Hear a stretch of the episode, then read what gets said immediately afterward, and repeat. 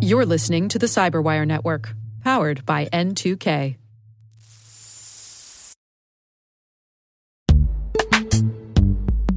This episode is brought to you by Palo Alto Networks, the leader in cybersecurity. As AI driven attacks increase, organizations can't afford to have network security that's stuck in the past. Discover how Palo Alto Networks can help you predict what's coming and proactively secure against it with a zero trust, AI powered network security platform built to secure whatever, whenever, wherever. To learn more, visit paloaltonetworks.com slash network security platform.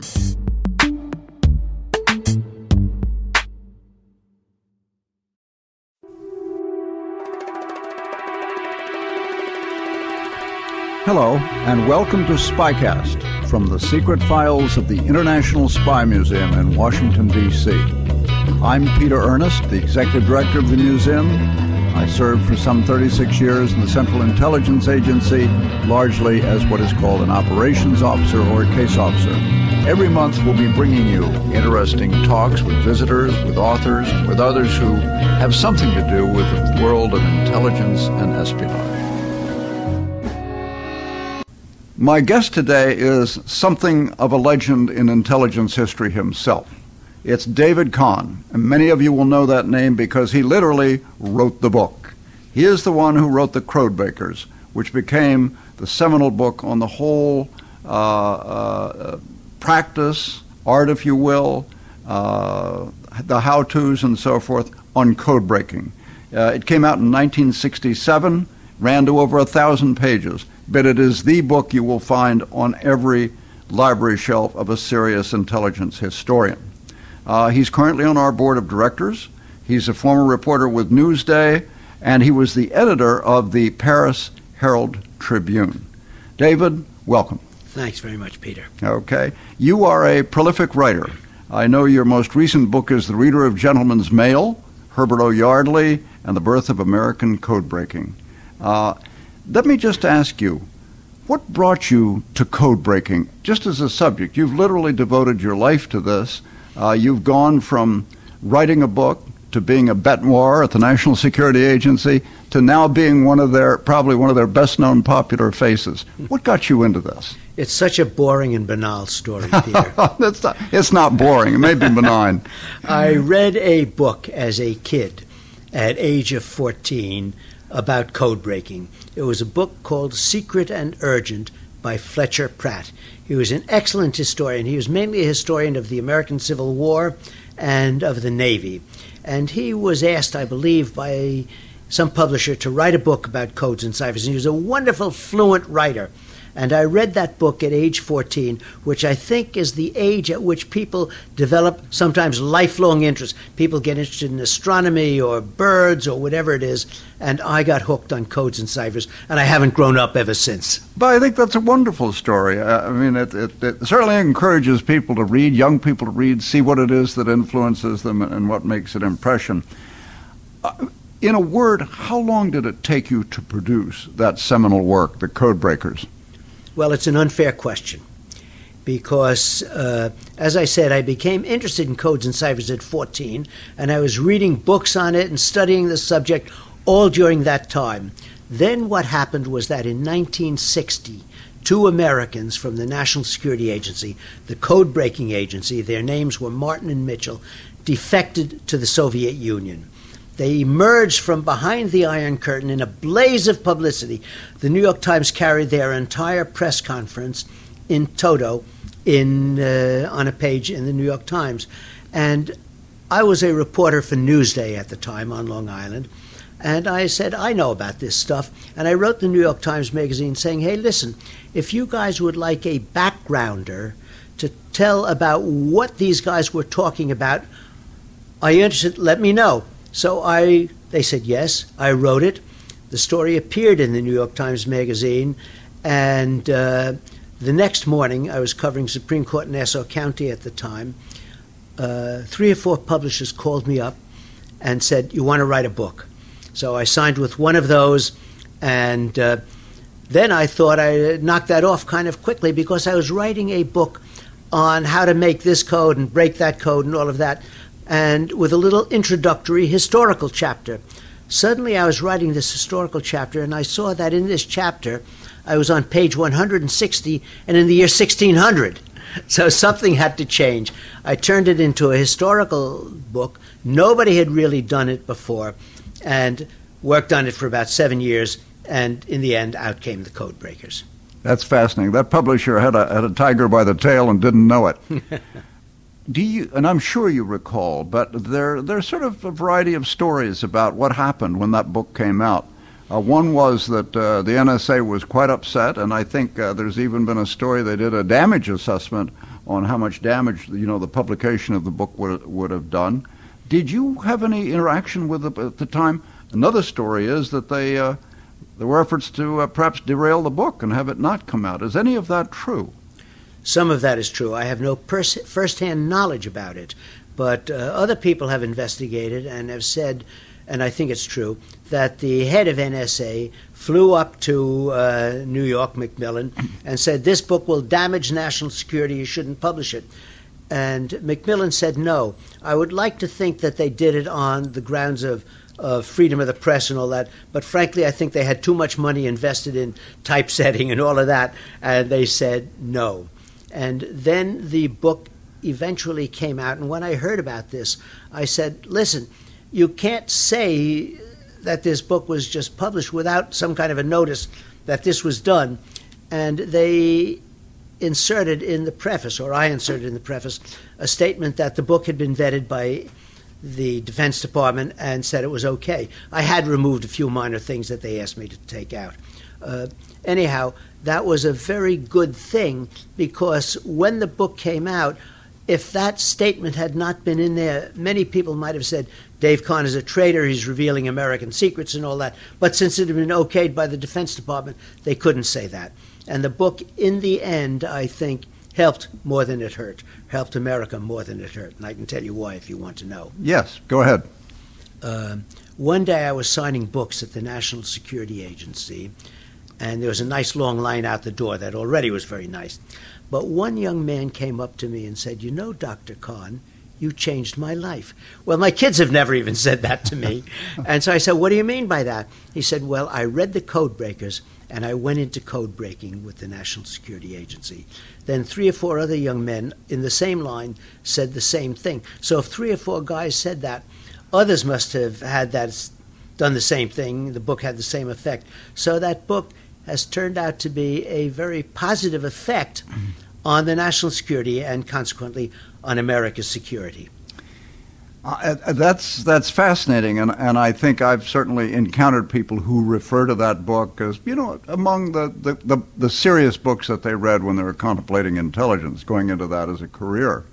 But at the time, uh, certainly NSA was initially uneasy, if not more, and yet, uh, if we look at the arc of history, as it were, uh, you've gone from being uh, perhaps a suspect character out there in the in the field of, of intelligence literature to actually uh, becoming their first scholar in residence. And what I mean that that's quite a transition, quite a change in in the uh, attitudes of the agency, if nothing else. Well, you're right. They were. I was not the first, but I was a scholar in residence, and it was interesting that they changed from my from perceiving me as an enemy of the people to becoming a supporter of NSA.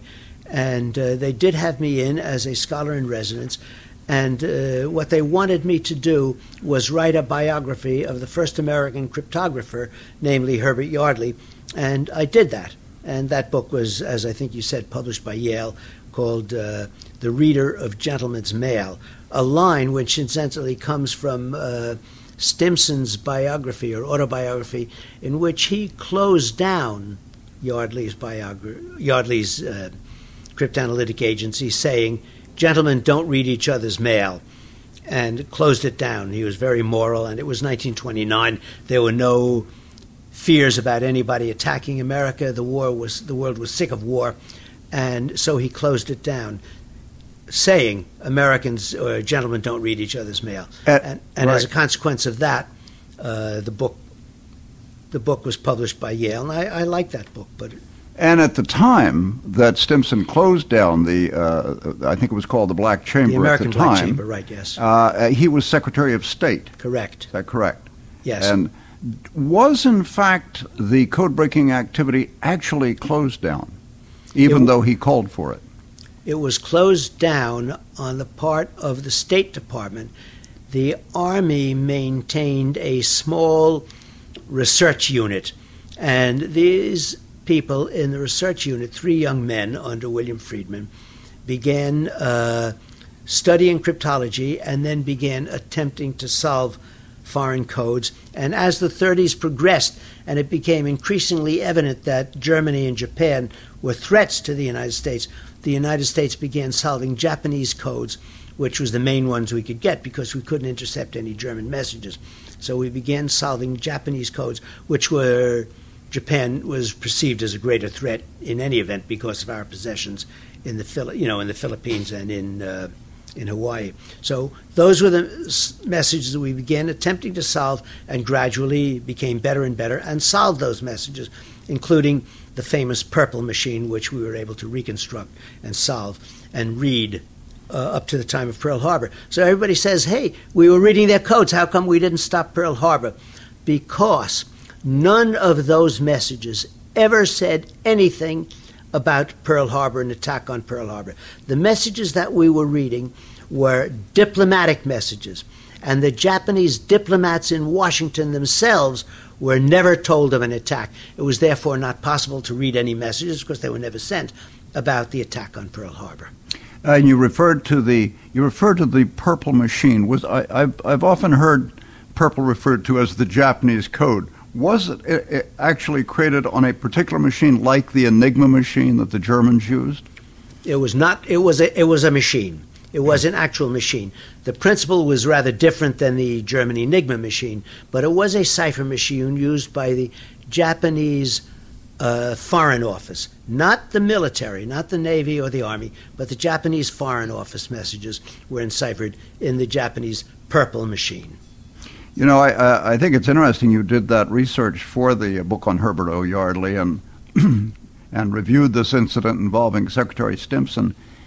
Did he have later occasion to change his mind? Stimson, you mean? Yes. Yes, sure.